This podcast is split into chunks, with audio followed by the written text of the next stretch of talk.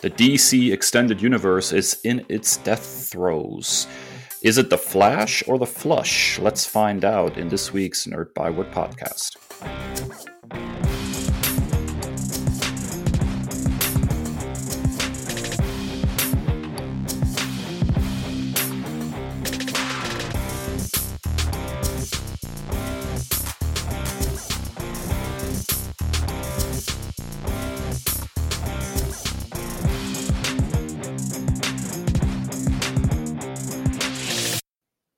Ladies and gentlemen, nerds, welcome to a new episode of the Nerd Byword Podcast, episode 155. I'm Dave. I'm here with my buddy Kris, and this week we are reviewing the uh, latest offering of the DC Extended Universe, The Flash. Um, but before we jump into that particularly harrowing review, it's time for some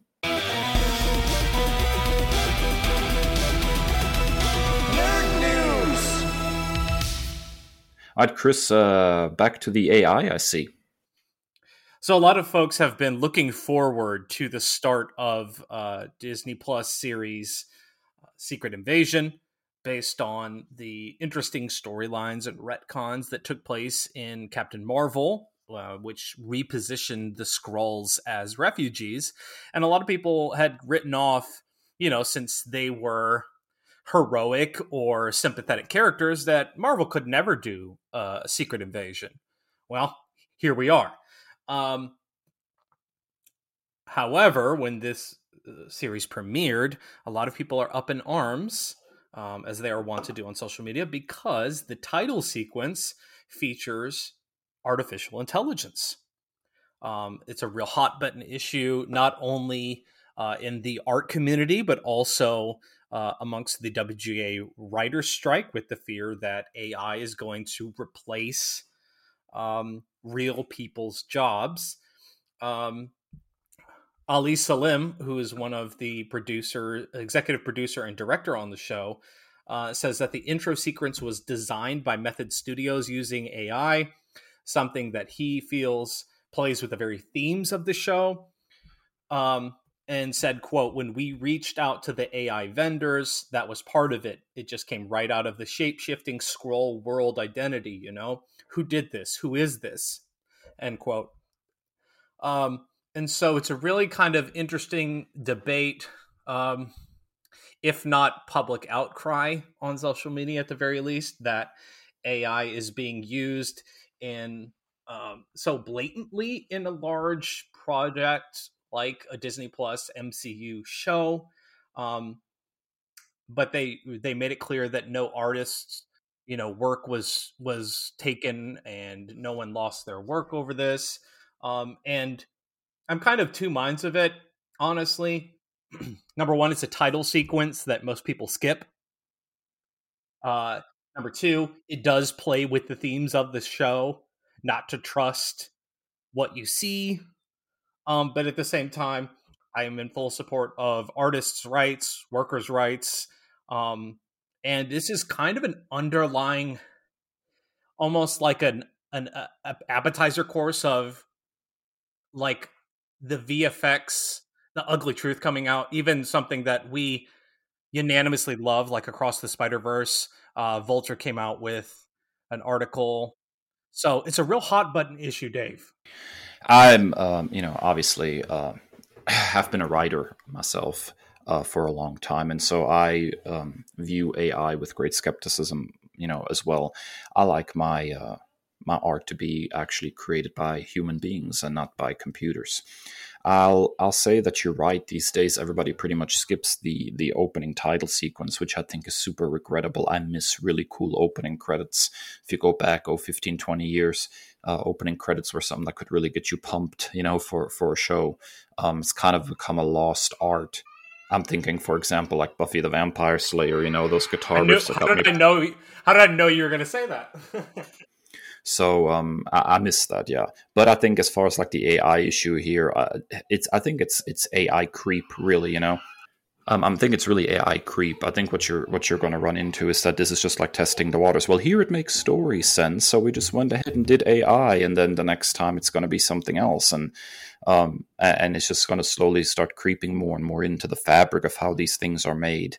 Um, I'm not necessarily opposed to I guess artists using AI as a support tool of some way as as they are, you know, creating their art. Yeah, I, I don't disagree. And I think um a lot of there's been a lot of discussion on like what we should do about like the VFX side of it and the harsh working conditions. Um, and I know that's a different news story, but I feel like it's relevant um, here. And I, it's really interesting and like diving into the, the the little bit of research that I did in prep for this episode is that VFX studios have been hesitant to unionize, so they are currently not unionized, so they could not go on strike, for example, uh, as the writers and the screen actors uh, have done. Uh, I think the directors have taken the deal, um, but so it would be interesting to kind of see if they're willing to do that because the strategy right now is to just complain about harsh working conditions and try and publicly shame big studios like Sony or Disney or Warner Brothers, and I don't know how effective that's going to be. Um, corporations don't really care about things like that. You're going to have to hit them where it hurts, and that's where unionization and striking is the only really effective process. Um, if, if even that now with with the the the advent of artificial intelligence being included. All right, Dave, what do you have for us this week? Ah, yeah. So uh, let's go ahead and delve back into the world of video games, a place that I uh, I definitely call home. Um, it turns out that uh, there's some really interesting stuff going on for the world of gaming right now that a lot of people may not be aware of because it is, uh, you know, involving the government and court cases, and uh, it's not exactly the most sexy stuff to cover. But I think it's definitely something to talk about. Uh, as we've covered previously, uh, Microsoft is trying to acquire Activision Blizzard right now for something like sixty-nine billion dollars, and uh, yeah, and and Sony, you know, has has kind of like filed a grievance against that because they're afraid of you know what what that would entail for them, and the FTC uh, has uh, taken the stand that this is uh, a bad thing and has uh, you know kind of started antitrust proceedings in an, uh, a bid to try to block this deal from happening. Um, and as of this recording, uh, the first hearings have started as uh, the FTC and Microsoft are basically in front of a judge, you know, in a series of hearings trying to, you know, ascertain certain facts and whether this is really an antitrust issue or not. And there's been a whole bunch of really interesting revelations in the early goings of this process that makes the whole thing seem disingenuous i guess is the best way to put it. Now look i'm not a big i'm not the biggest fan of ginormous corporations gobbling up other you know uh, other entities and becoming you know uh, how did early seasons of south park say it? Mecha you know? Like i just i'm not a big fan of that concept to begin with. Um, you know, we see how Disney, for example, is handling stuff, and I'm not a you know a huge fan of Disney having become this mega corporation that owns you know Marvel and Star Wars and, and pretty much anything under the sun. H- however, I think it's difficult to make the argument that they're making in this FTC hearing um, be- because so many of the things that they're talking about seem really designed basically not to keep the playing field level but to kind of defend Sony's dominant place in the marketplace. And that's why this feels really disingenuous. Good example. Uh, let's talk about some of these revelations that have hit the news so far. First of all, the FTC is trying to argue that Nintendo is not a competitor to Xbox on the console market.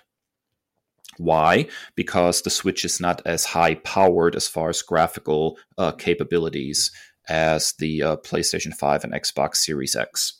Um, the idea here is that by arguing that Nintendo is not a competitor, uh, it'll not, it now suddenly looks like Sony and Xbox have, have like a 50-50 market share, um, and that this would be like tipping the scales.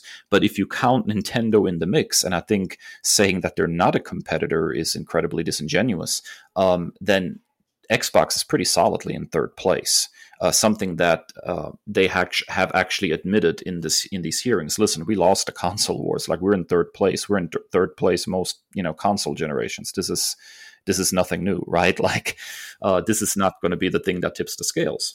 Um, then there's the the the argument about exclusivity. Uh, there's a lot of focus specifically on Call of Duty in particular, but uh, you know the FTC argued stuff like, um, you know, what if there's a really cool skin and you make this really cool skin exclusive to Xbox? Isn't that unfair? Kind of like what Sony does and and that's that's kind of like you flip it around and like well these are things that have already happened you know and sony does that too this is part and parcel of the industry right um, then uh, and and that's you know not the only exclusivity issue. They started talking about you know Starfield because obviously Bethesda is a more recent acquisition of Microsoft's, and Starfield is uh, going to be Xbox, Xbox exclu- exclusive now.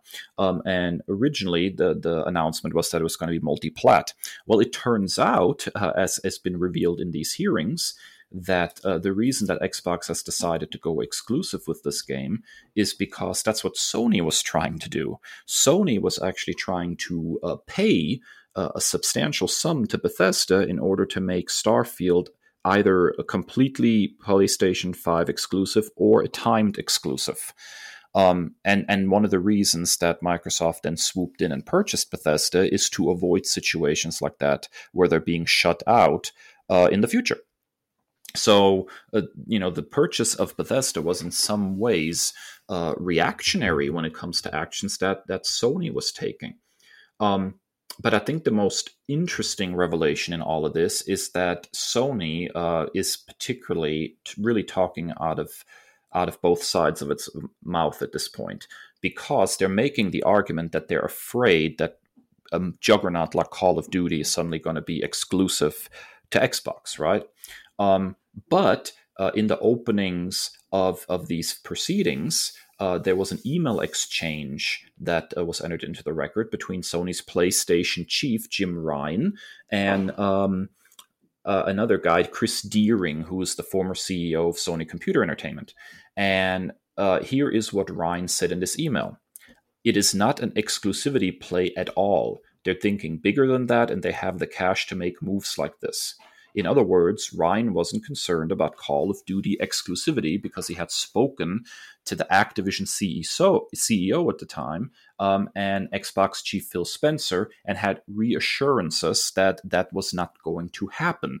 And in fact, Sony made moves even to counter uh, this whole thing by then very quickly announcing that they were purchasing Bungie right? So Sony basically at the time that this was announced said, "Hey, I'm not worried about this. Call of Duty is still going to be coming to to PlayStation. We have assurances that this is the case." And now they kind of flipped around. And this makes the whole proceedings not feel, at least so far, like really a case of the government trying to pursue um, you know antitrust and and and monopoly in the market in the video game space uh, it really almost feels like a defense of, of Sony's market dominance, specifically when they are pointing at uh, practices that Microsoft has done that Sony does as well. But uh, for some reason, when Sony does it, I guess it's fine. But when Microsoft does it, you know, it, it's not, right? Um, so this has been a really interesting situation, um, and I'll, I'll plan to watch this very carefully to see where all this is going, Kris. Since we're we're introducing South Park references. Um, wow, the tears of unfathomable sadness uh, from Sony gamers, quite like Scott Tenorman. Um, no, listen, it's not so much fun when someone else holds the gun, is it? Sony has made that almost like this this and and and I've detailed my feelings about this since the inception of this show.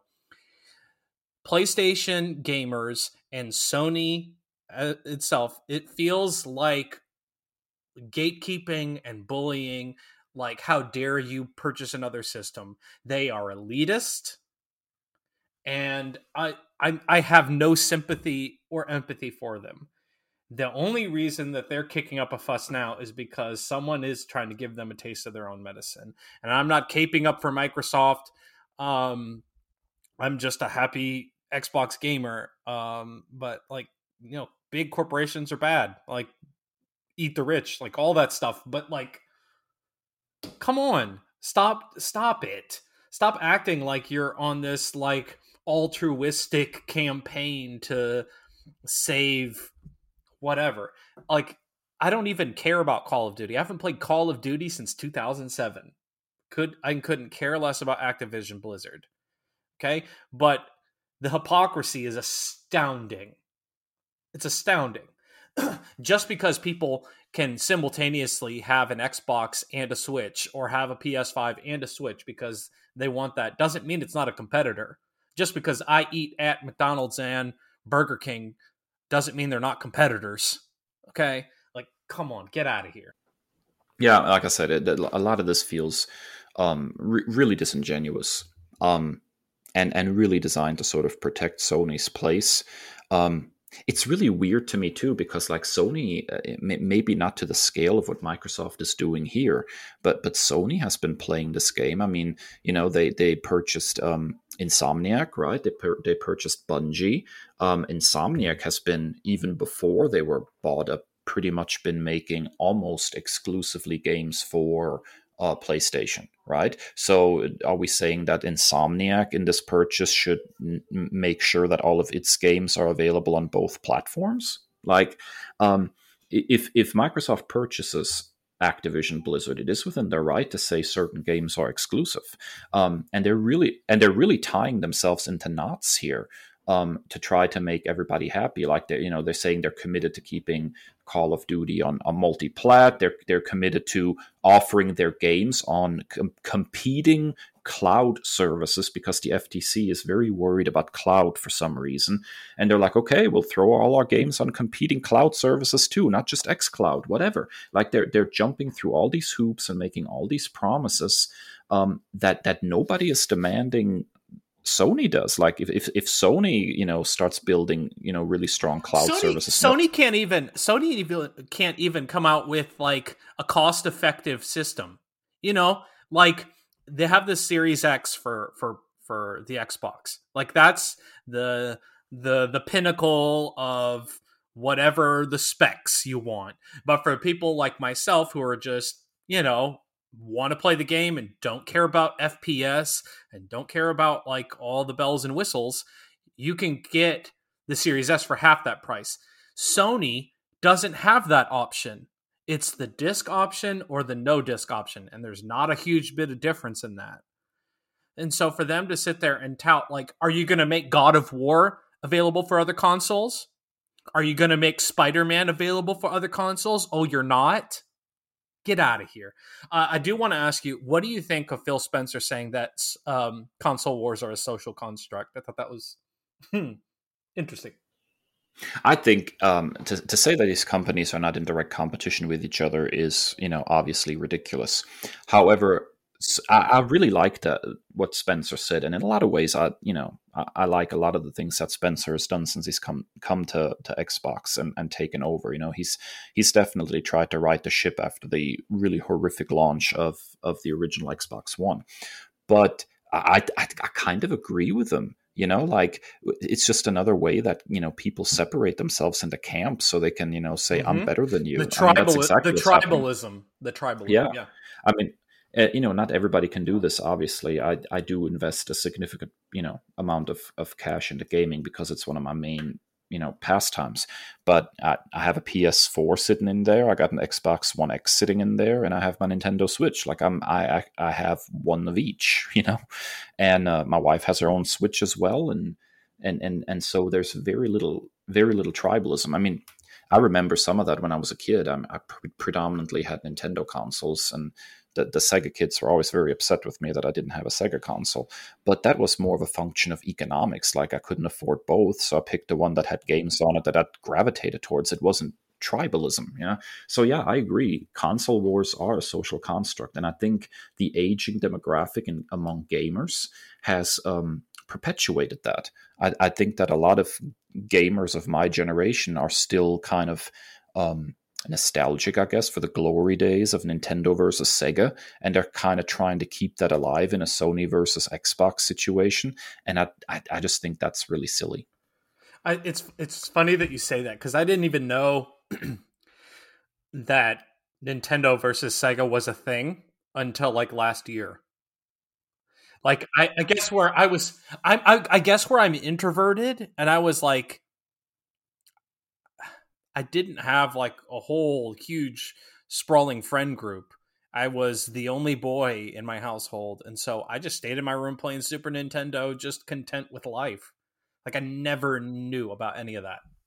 Dude, the slogan of Sega at one point was Sega does what Nintendo don't. like like they were really they were really in your face and blatant about it, like very, very much so, you know? I did have a Dreamcast, but that's the next generation, so couldn't tell you.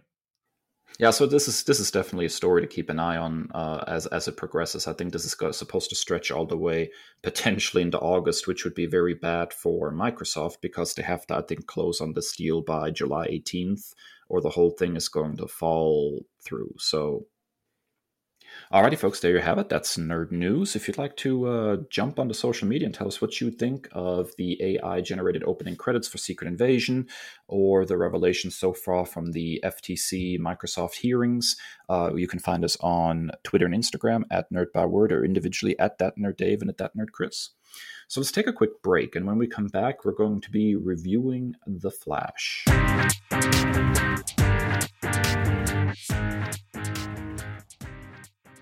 Welcome back, nerds. The DC Extended Universe is in its death throes. It's almost time to move on to a new cinematic incarnation of DC movies, but we have to burn off a few more movies before we get there. And one of those is The Flash, which we will be reviewing in this week's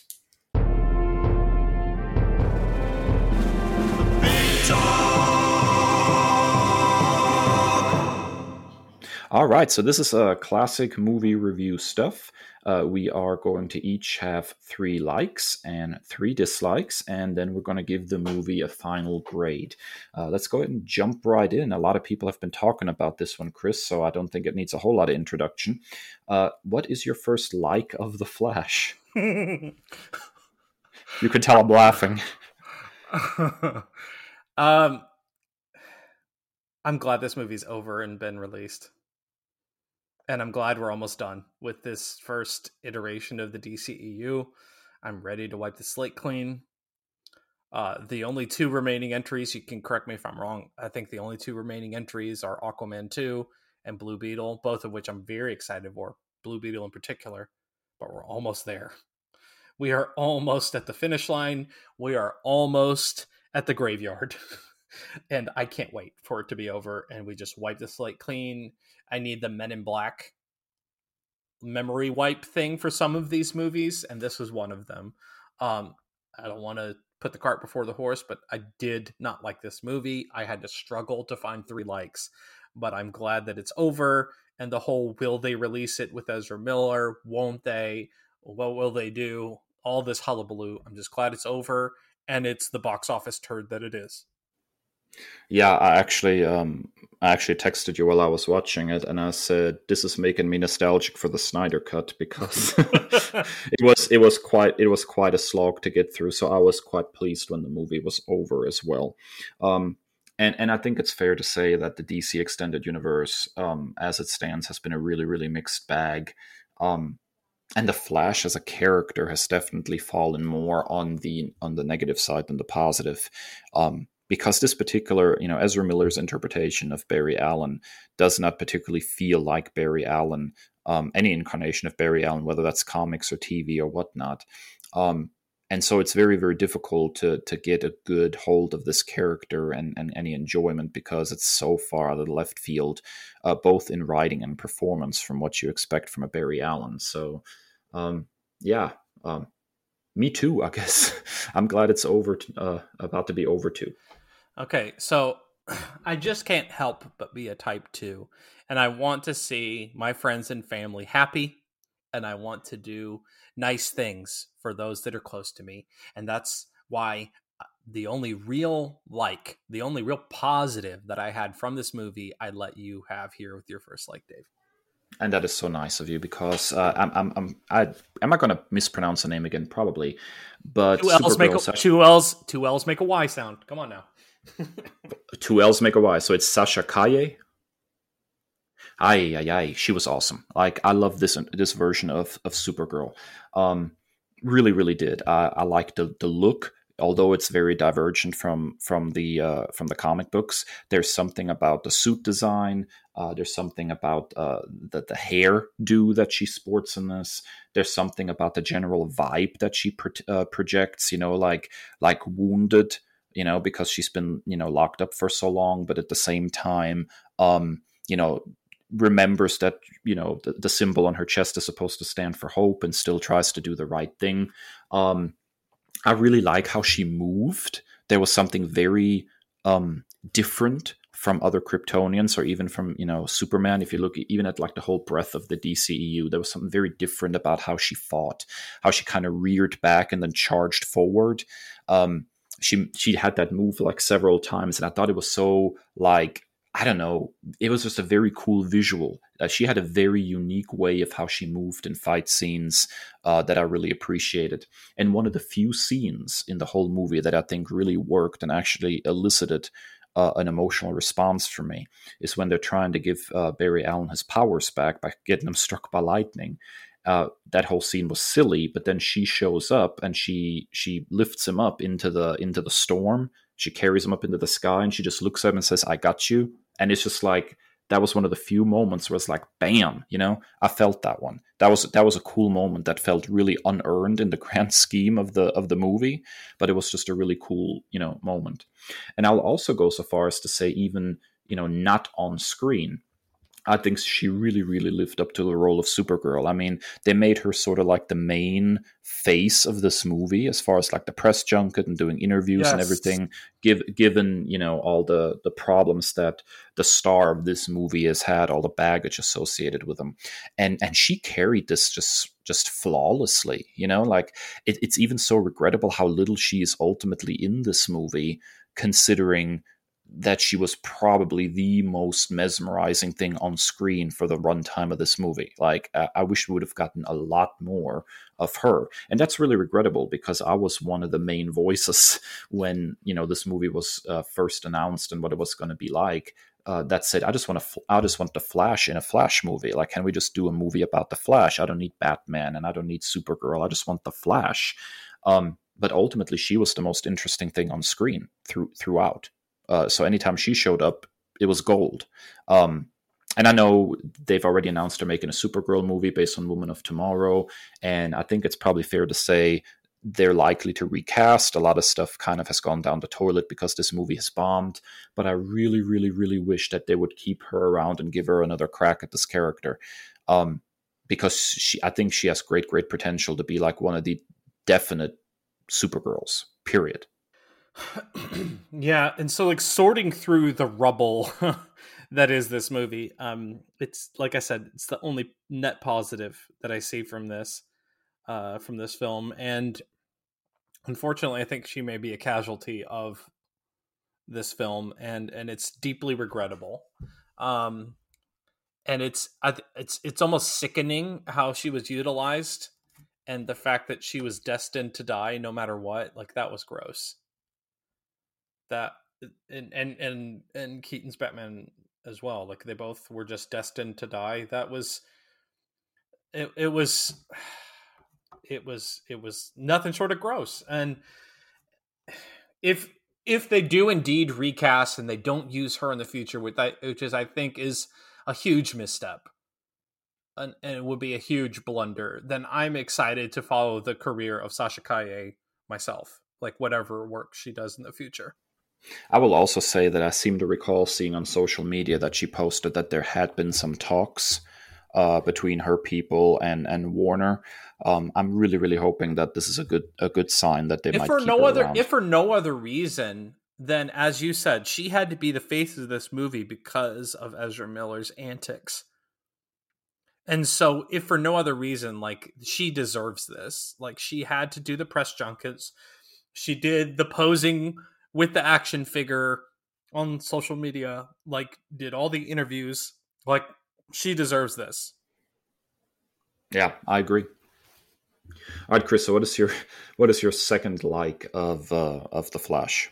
Now, I have been one of the greatest critics of Batfleck. Um, I just don't buy it. It just doesn't work for me. I think it's a miscast, but in a movie where I'm scrambling to find anything that I liked, I think he was a pleasant surprise. More out of the costume, surprisingly, than in. Um, the voice still feels like he's putting on something, like it feels rehearsed, doesn't feel natural, but um, he he was a pleasant surprise, and I I, I kind of dug what what Affleck was doing here. Um, and like I said, in my first like I'm just glad we're done. Yeah. So, um, I, I, do you mind if I just go ahead and launch into my second like because yeah, it is extremely yep. related to this. I agree that Affleck was a very very pleasant surprise.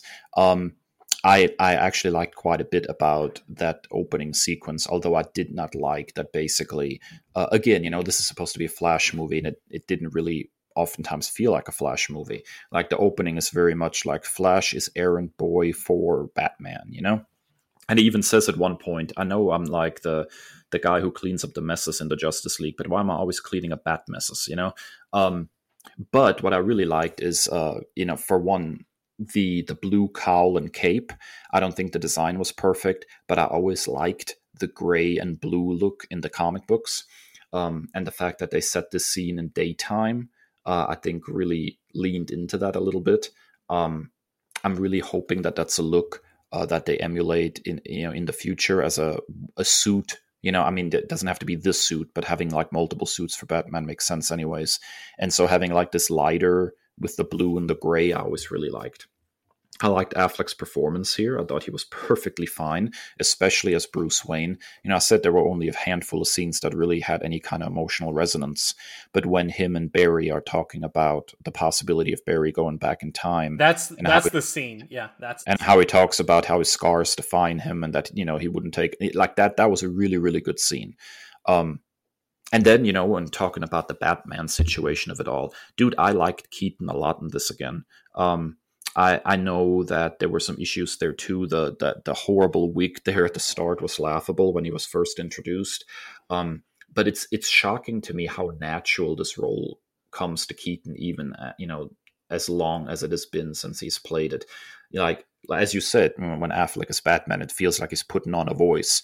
With Keaton, it doesn't feel like he's putting on a voice. You know, like he sounds different as Batman, but it's it seems very natural and I think he did a really really good job, which again makes me makes me regret that we didn't get to see Batgirl because seeing him in that context, a little bit more Gotham City based and not. Um, you know, in this in this really weird hodgepodge of a movie would have been really interesting. Um, so the Batman situation was cool, I think, except for the last shot of the movie. I did not need to see George Clooney as Bruce Wayne again. I thought that was the height of silliness. I know that they they were left with a with a difficult situation. So my understanding is that originally the ending was going to be that Michael Keaton gets out of that limo, right? And the implication is that when you know he fixed the timeline, that Keaton's Batman and and Calle's uh, Supergirl were folded into his timeline, right? And that's why we had Keaton then again in, in the Batgirl movie, right? This was going to be like the, the, the Batman of the DCEU going forward. And then when that became not the direction they're going in, they kind of scrambled. Miller was not really available for any kind of reshoots to redo the ending, um, which is why you never see the two in a shot together, right? It's just kind of like A, B, A, B, back and forth. Um, and so they decided on this gag ending. But I think I think the gag ending probably did more to damage the movie than anything else, and and I'll talk about that I think in my dislikes a little bit. But yeah, the Batman situation was shockingly cool here. Uh, nostalgia, you know, a little bit sure, but I think uh, both Affleck and and Keaton kind of brought it here. Oh, I think I think my my overarching reaction, aside from my love for Sasha Calle, and hope that she gets future work in DC superhero movies is just made me all the more pissed off about the Batgirl situation. I think that's probably my greatest takeaway. Like this is the movie uh, this is the movie with a lead actor as problematic as they come and all of the mess and like this is the cash cow that they had to absolutely release everything else is a tax write-off this is the movie in instead of Batgirl? Like, come on, come on.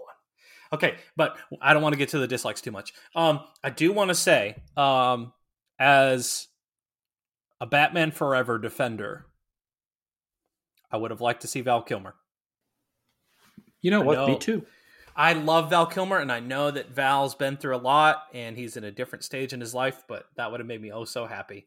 Um, but yeah, I, I, outside of the like, I I texted you this.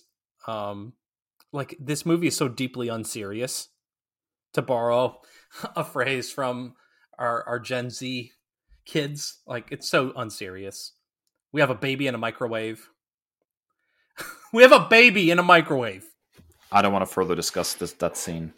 It's nightmare fuel. And then everything about Keaton's intro is so goofy. Like "Huh, the long-haired hippie in slippers or sandals whatever, like it's so unserious. So outside of Keaton's intro, loved it. Yeah, see, that, that's that's that. I totally agree with that. That opening scene with him when he was first introduced, I hated that. But everything after that, he felt very much of Batman, and I and I liked it a great deal. I like his performance. It's just Keaton is, you know, Keaton is one of those guys that he can read the phone book and you're going to be entertained in some way. You know, the guy has always been really uh, charismatic and magnetic to watch. Um, I'm not the biggest fan of the fact that they're making another Beetlejuice, but I can't help myself. I'm probably going to check it out just because I really like Keaton. So, um, you know, we'll see. All right, Kris, what is your final like of the movie? I think our likes are intertwined here as well. So I'll start with mine and we'll probably expound into yours. Um, I think the idea of a younger Barry was promising, just the execution was god awful. Um, I don't know. I don't know what the hell WB has going on with their wig department. We start with Jesse Eisenberg's Dead Shrew. We go to hippie. No, th- then we have I'm the little lad who loves berries and cream with younger Ezra Miller. like, and then we have hippie Keaton. Like, it's so bad. Like, the entire hair situation for these characters is just god awful. But the I keep telling myself this is the likes section. The idea of an 18 year old Barry is great. Did they execute it? God no.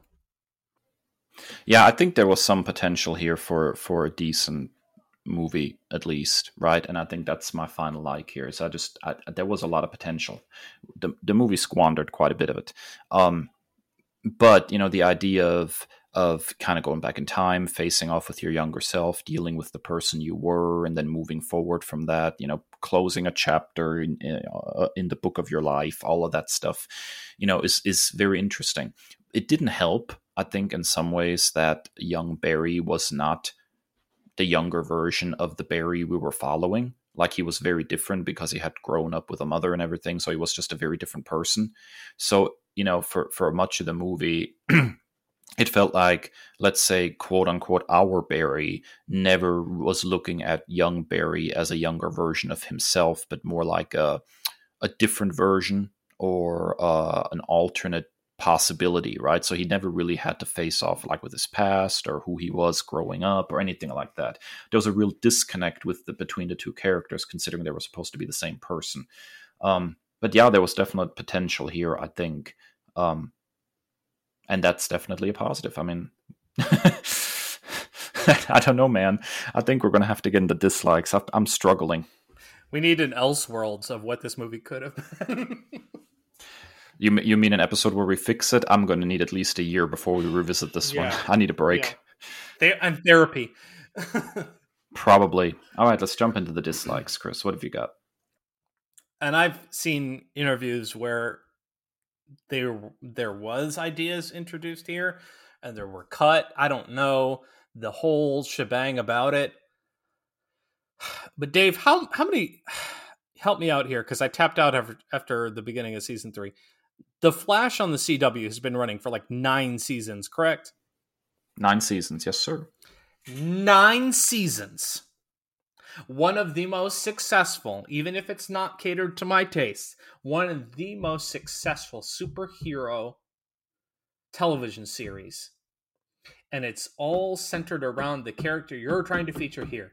And he doesn't make an appearance, not using Grant Gustin, who, even my misgivings about the show, are strictly with the script and like just the cartoonish, like, oh, Barry's goofing up the timeline again.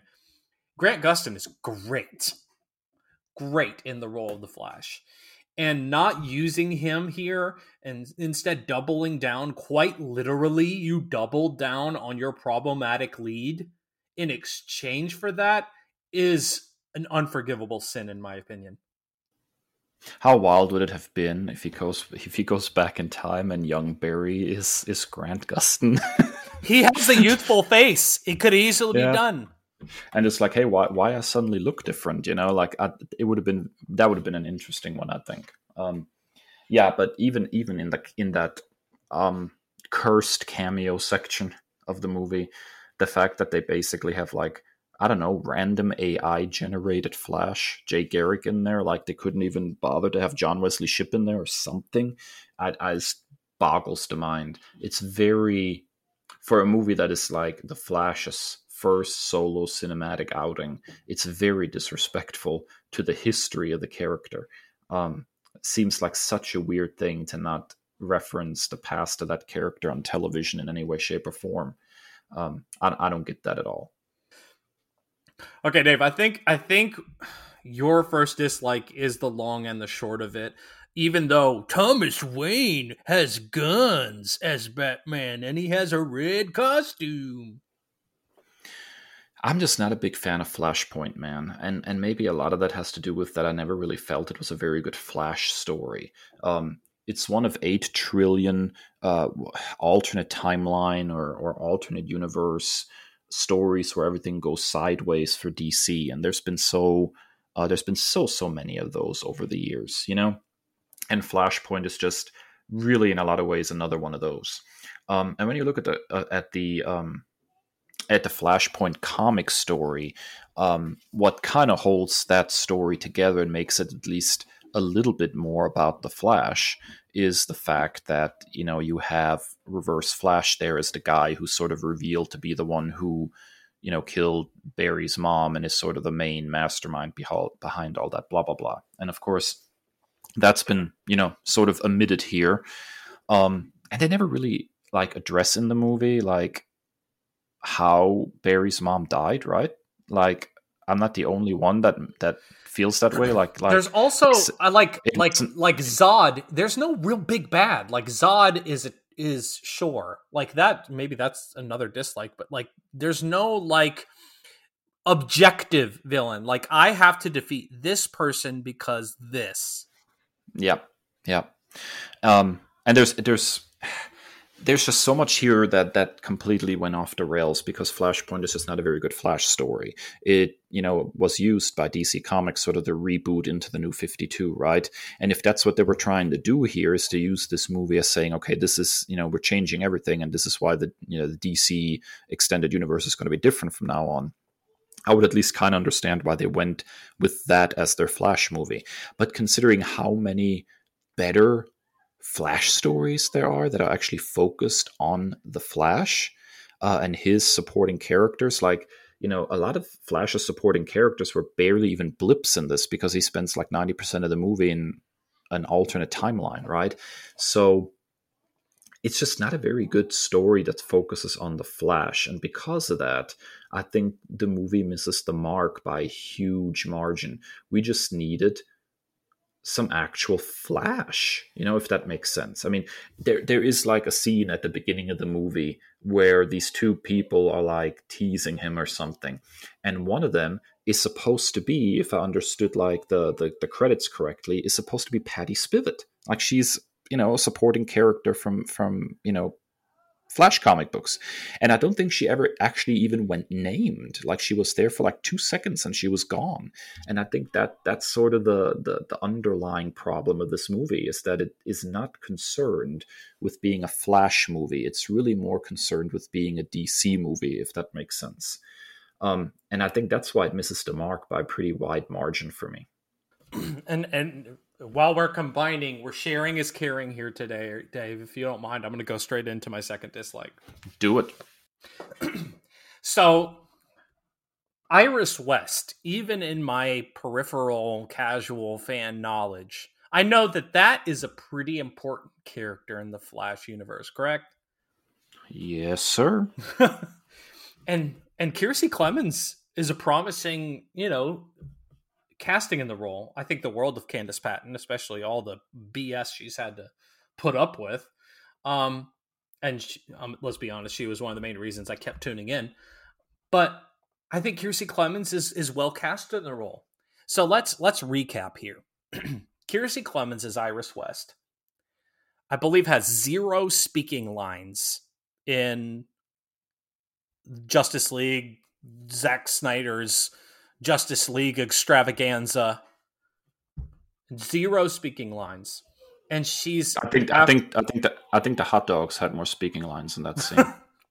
and then she's less than an afterthought in this movie. She like and then th- when they do portray her, she's a journalist that oversteps her boundaries and makes him feel uncomfortable. They have a beer and then she shows up at the end. Like, how do you tell, to your point, a Flash story, particularly Barry Allen, and that's how you treat Iris West? It's it's just unforgivable. Now, Again, because the movie is centered on the concept of an alternate timeline, and you can't really do anything with the Flash as supporting characters in an alternate timeline when this is the very first movie featuring or focusing on the Flash and featuring many of these supporting characters. We've talked about this before, but the, the fun of an alternate timeline is always that the original timeline is well established, you understand and know the characters well, and then you can play inversion with those characters, right? And one of the things that didn't work here is A, we, we didn't have the supporting characters to lean into uh, because we didn't know them. Um, and then even the alternate versions of characters we did get you know there is no dceu supergirl so this isn't an alternate version of supergirl that we can like compare and contrast. So all you're really left with is is batman but this isn't really an alternate version of batman so much as it is a retro throwback version uh, to the old 89 movie right? So um, the fun of the alternate timeline storytelling tropes is pretty much out the window with this movie I think one of I think one of the biggest disappointments in this movie is it almost rubs salt in the wound for how poorly this universe has been set up. Like how is it like we're in the death throes of the DCEU and we're fir- we're getting our first like Justice League team up like just like almost like a casual you know what i'm saying like sure we had the justice league movies but like this is like oh this is like an opening of a comic book where the Justice League is wrapping up one of these crimes and saving the day. Like this should not be happening now. This has been uh, a, have been established in like the second or third film in this connected universe. And like the entirety of the Justice League is Batfleck, Barry Allen's Flash, and a a a Gal Gadot's Wonder Woman who shows up late and and is in one cameo with like a line or two. That's the Justice League. Am I the only one who feels that they are burning off her contractual appearances with these really short cameos? We had her in Shazam, we have her here. It almost feels like they're just burning off her appearances that are like contractually obligated or something. As as someone who isn't a huge fan of of her acting. I'm I'm kind of okay with that. Like it's like the first Wonder Woman film is is okay, um, and like it's almost become a meme at this point. Like enough champagne to fill the Nile, like that whole thing. Kal El, no, like I'm I'm okay with that, but eh, there's no cohesive nature to any of this. Yeah, yeah, you're not wrong, man. Which which I think directly uh, man, we're we're of like one mind today. That directly ties into your second dislike.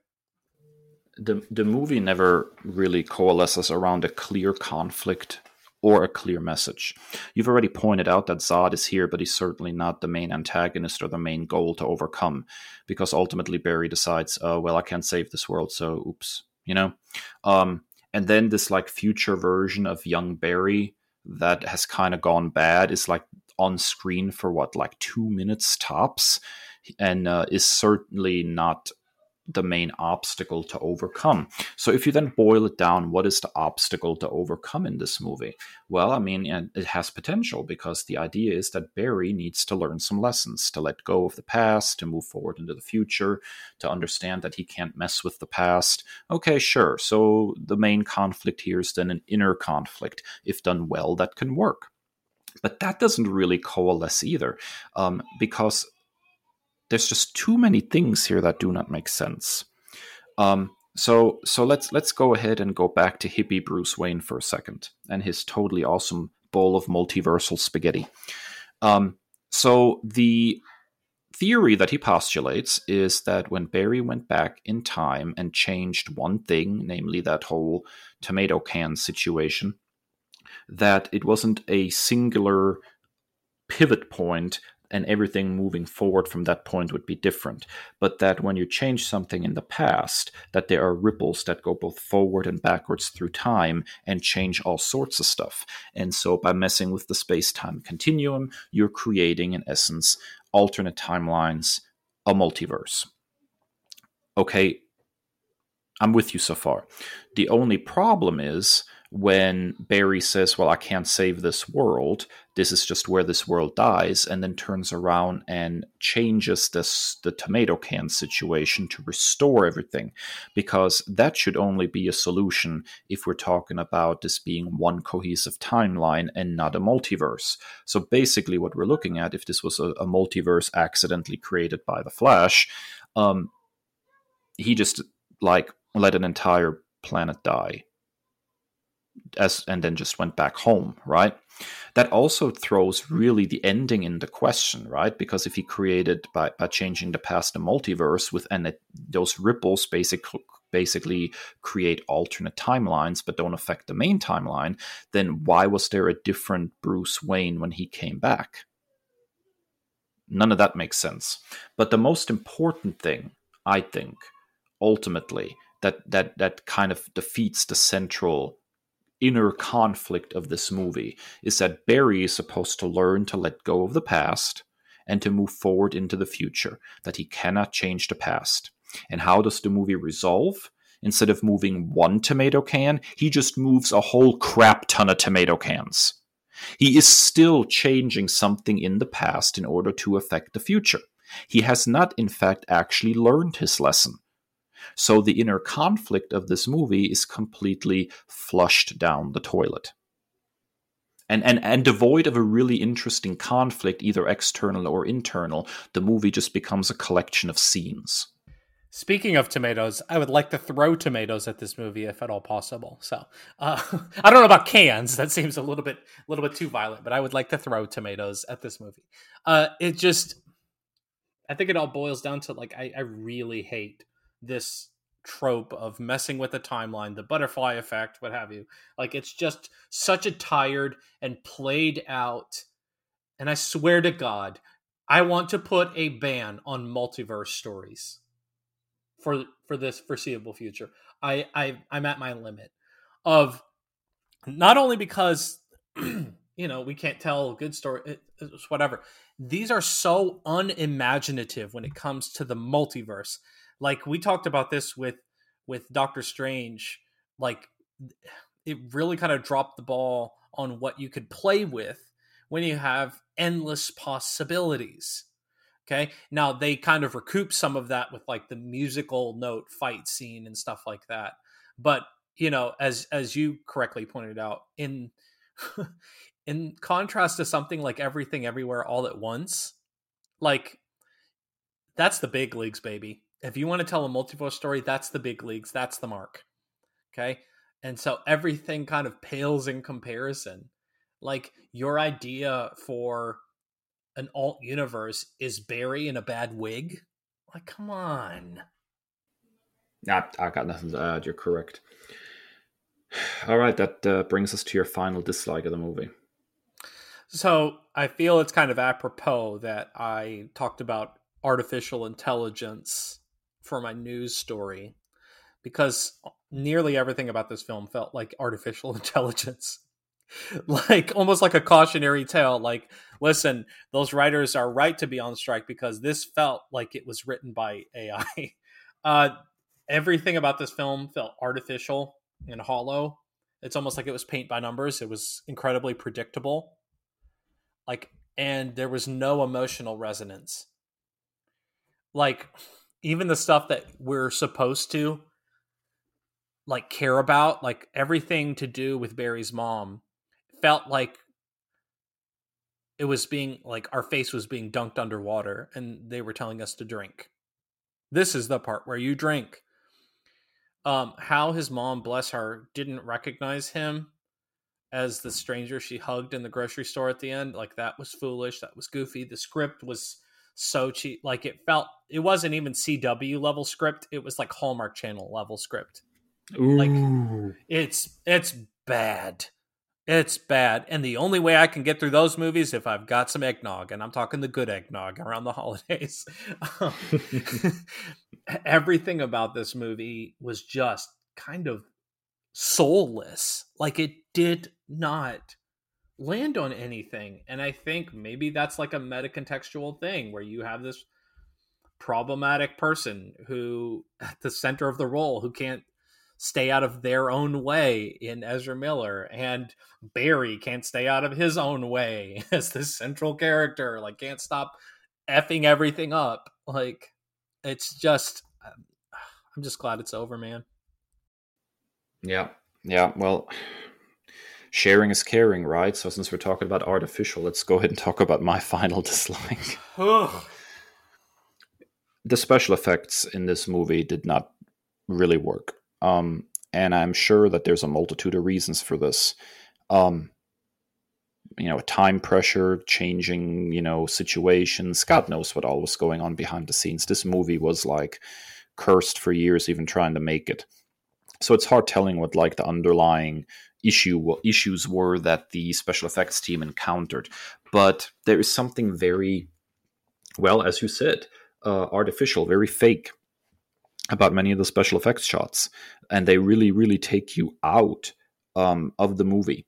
Um, that's really regrettable. Now we've talked a lot about you know you know questionable um, special effects you know in recent Marvel productions, but I have to say this one is really this one was really taking the cake. Um, the the the scene which I absolutely despised in the beginning when he's trying to save the babies that are all flying out of a, a hospital window. Um, those were some really uncanny valley babies, man. Like you know the emotion of the of the moment was completely lost because it was so clear. Like the dancing baby from Ally McBeal looked looked more realistic i think. Listen also here's here's what i immediately what i thought. I've already seen this. You know it's bad if a fox x-men movie does this better than you yes. quicksilver. Yes. Quicksilver. Evan peters quicksilver did this loads better than you. Yes absolutely. And then we uh, we have you know um, a lot of the fight scenes. Uh, I really liked again how how Sasha Calle moved in, in those fight scenes, but anytime that she transitioned from being her to being CGI, the shots just looked so oddly rubbery and and, and fake. It was very is is very very clear where the special effects started and stopped. You know what I mean? When it was when it was her, it looked good, but when when it transitioned to the CGI, there was this really rubbery, stretchy. It was very odd, and I feel almost bad for the director because some of the shots, the way they were, you know, you can see that they're set up, looked really cool, right? But the special effects never quite achieve the level of realism to make it look good. I'm thinking, for example, about like when the Batwing crashes and Batman is like has ejected and is slowly going down towards the ground with his cape. You know, like that shot looked really cool, but the special effects looked so PS2. It, I mean, it was very hard to, you know, it's very hard to to feel the feel that moment when it was so artificial. Um, and then and then the cameos, man. Um, that that whole scene where they're looking at like the the multiverse and and the various planets collapsing and everything was so bad. It was so bad. Um, when when when Chris Reeve Superman like landed and the and the camera like you know focuses in on him and you realize who it is, it looked like a cardboard cutout. I mean, it really truly did. Um, the Nicolas Cage thing, he looked he looked basically like somebody was wearing a Nicolas Cage rubber mask. I swear to God, um, I swear to God, someone said that he was on set for that, and I said, "BS. There's no way." I'm not buying that either. Um, but you know, as much as I'm, and I'm a huge, you know, Chris Reeve fan. I love his Superman. And I love, I love him in a lot of roles. Um, um, but the thing that really kind of got to me was that they actually had a cameo of the George Reeves Superman. And and so if you know a little bit of the background there, um, he was never particularly thrilled with that role and he got really famous for it and typecast for it and he was really down that he couldn't do other things anymore. And and his death you know is is very controversial and mysterious was officially ruled a suicide and there's you know speculation that maybe his his declining status in Hollywood and his typecasting as a children's character contributed to some kind of depression. And so, given the complexities of George Reeves's history, to then you know, revive him like this and put him back on the screen as Superman, a role that he was really conflicted about and that may have even contributed potentially to his death, feels so, so icky that whole sequence was just icky from top to bottom. CGI resurrecting Chris Reeves just to go ahead and, and have his whole reality collide with another reality and kill him off. It's just weird, man. Like there were so many odd choices being made in that scene. Um, and the special effects did not help a lick. It was the the the, the weirdest looking, fakiest looking it just it, it didn't sell the product. And you know i understand yeah cg blah blah blah uh, special effects are hard blah blah all i understand all this right? But then you got to make some choices right? If you can't pull it off then go in a different that, direction. yes yes yes. Yes you know like let's let's go ahead and say um, we th- this this computer generated chris reeve looks awful. The computer generated helen slater looks awful. Okay what can we do? Well you know mfers brandon routh is right there Okay, so so let's go ahead and use him, and and Melissa Benoist, Benoist is right there. So let's go ahead and use her, and there you have a Superman and Supergirl. Boom shakalaka, problem solved. Right? Um, th- there are you know, Nicolas Cage's CGI model looks horrible. You know, then bring the guy on set, fit him in a Superman outfit. You know, you cannot tell me that making a Superman suit for this cameo for for Nicolas Cage would have been more expensive than that god awful CG. I don't believe that for and a second. you can't like, tell me you can't tell me that Nicolas Cage, as campy as Nicolas Cage is, that he'd be he wouldn't be down for that. He totally would have been down for that. Um, so I don't know, also, man. I just also like, here's another one. We had a CG, a bad CGI Henry Cavill. Don't even, don't even, man. Come on. As if you couldn't, you couldn't bring him in, really. It's just, it's at some point you got to just make some make some tough choices, right? And if something doesn't work, then you got to go in a different direction. You just have no choice in the matter because, as as it is, what we've released here is a movie that that feels, at least from the effect side, deeply unfinished and it's visually very jarring when you're watching this movie. It's, is very, very jarring to get anything out of this. Um, as much as I loved Michael Keaton in the role, um, what was wrong with putting like a stuntman in that suit for many of the action sequences? Why was there so much CGI Michael Keaton Batman? You know, like let's let's rather do it a little bit more realistically, a little more groundedly, and get something out of it.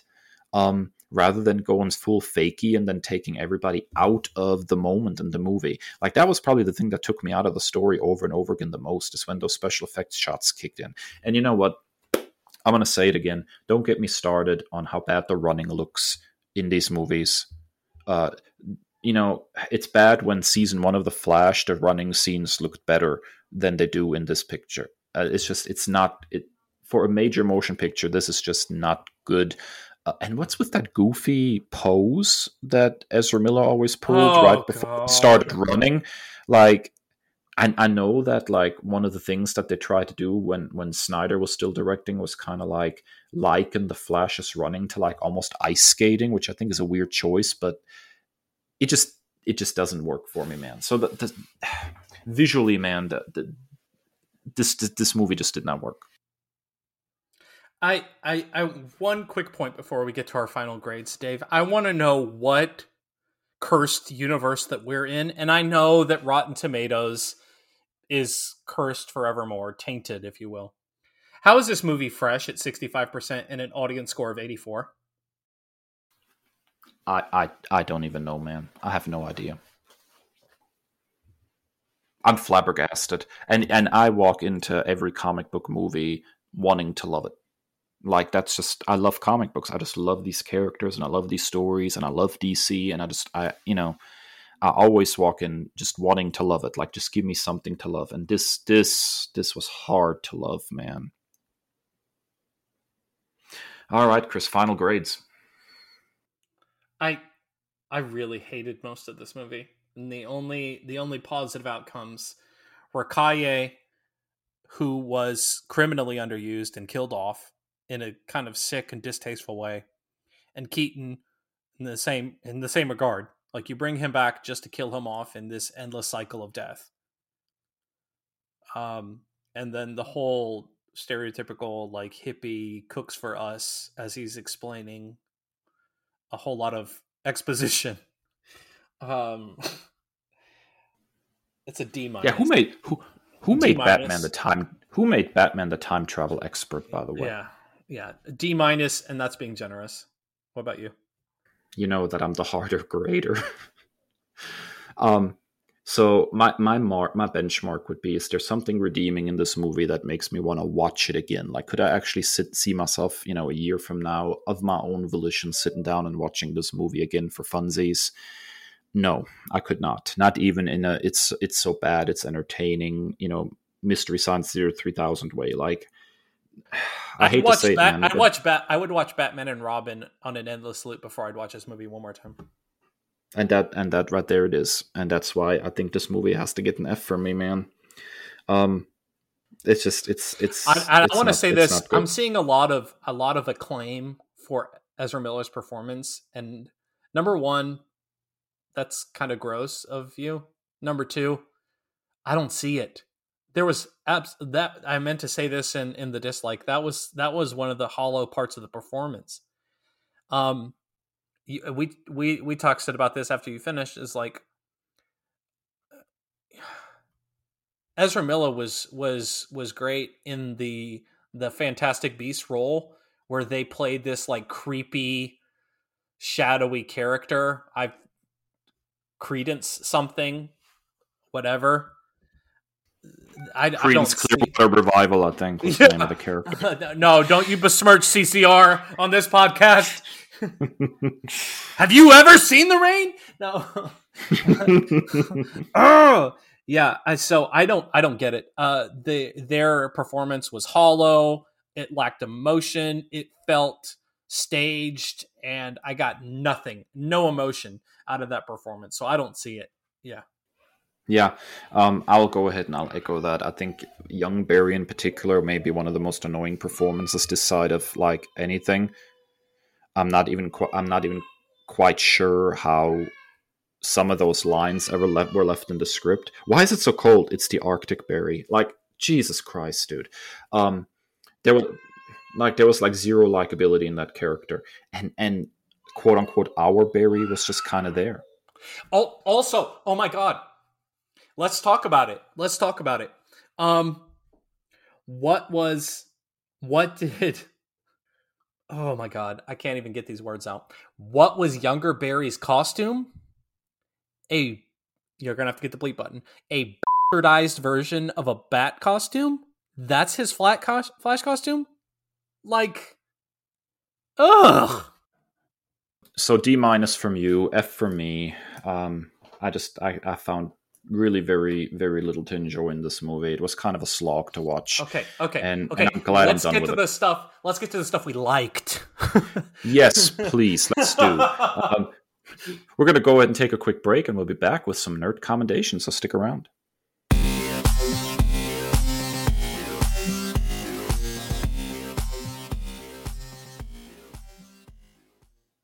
Alrighty, folks, we're back, and it's time for this week's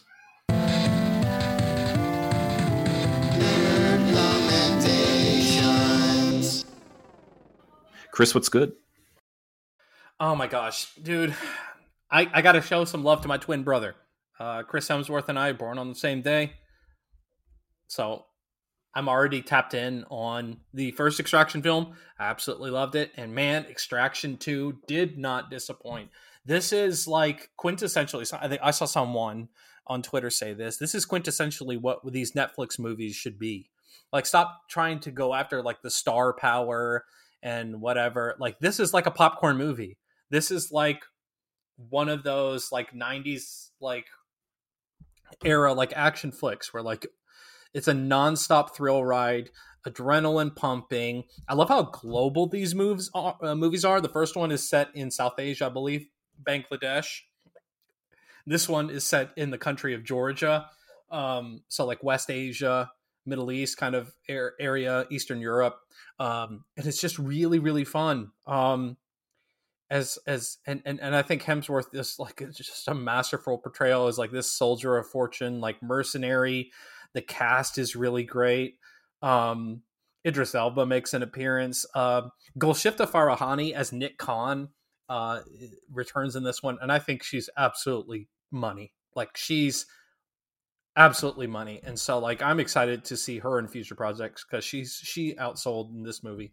So um, it TLDR version, you have like the Georgian like crime syndicate um and one of them is imprisoned and he takes his family into prison with him and the wife wants to escape and so they're the ones being extracted uh, it's a nonstop thrill ride a lot of it is like these one camera ex- uh, extended shots so it feels like atmospheric. It feels like you're there and this is happening. So nonstop thrill ride. If if you have a couple of hours free, um, and you got some popcorn sitting at the house, go watch Extraction and Extraction Two. They're both great, great films. And I, and you know what? I'm going to check out Ciudad, the graphic novel these are based on. Uh, also, Joe and Anthony Russo are involved in this, so it's if you like Winter Soldier and stuff like that. I'm not. I don't know if this is on the level of that, but it's it's darn good filmmaking. So I've not uh, I've not watched uh, the first one yet. So I, uh, clearly, by your um, high praise, I'm going to have to give this a shot. So I'm going to go ahead and put it on my list to watch. All right, so this this might be your favorite thing in nerddom right now, Dave. So go ahead and wax poetic. Yeah, I, you know, Strange Star Trek: Strange New Worlds recently came back, and as of recording, the first two episodes have aired. And my God, if this is not the most Star Trek Star Trek that ever Star Trekked, um, it just feels so close to the spirit of the original series, um, and and so close to the spirit of what Star Trek is supposed to be all about. Um, the first episode was a lot of fun, you know, kind of fish out of water water stuff with Spock, which you know is is always really welcome and fun.